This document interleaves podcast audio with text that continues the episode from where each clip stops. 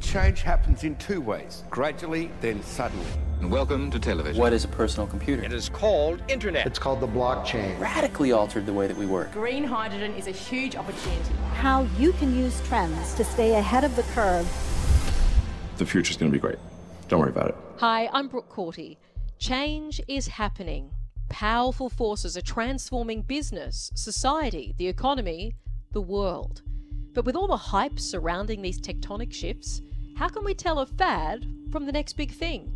Join me and the Money News team in Megatrends, a new podcast where we lift the lid on the forces reshaping our future because understanding is the first step towards investing. Megatrends is brought to you by SwiftX. New episode this Friday. Subscribe to Money News on Apple Podcasts, Spotify, or wherever you get your podcasts.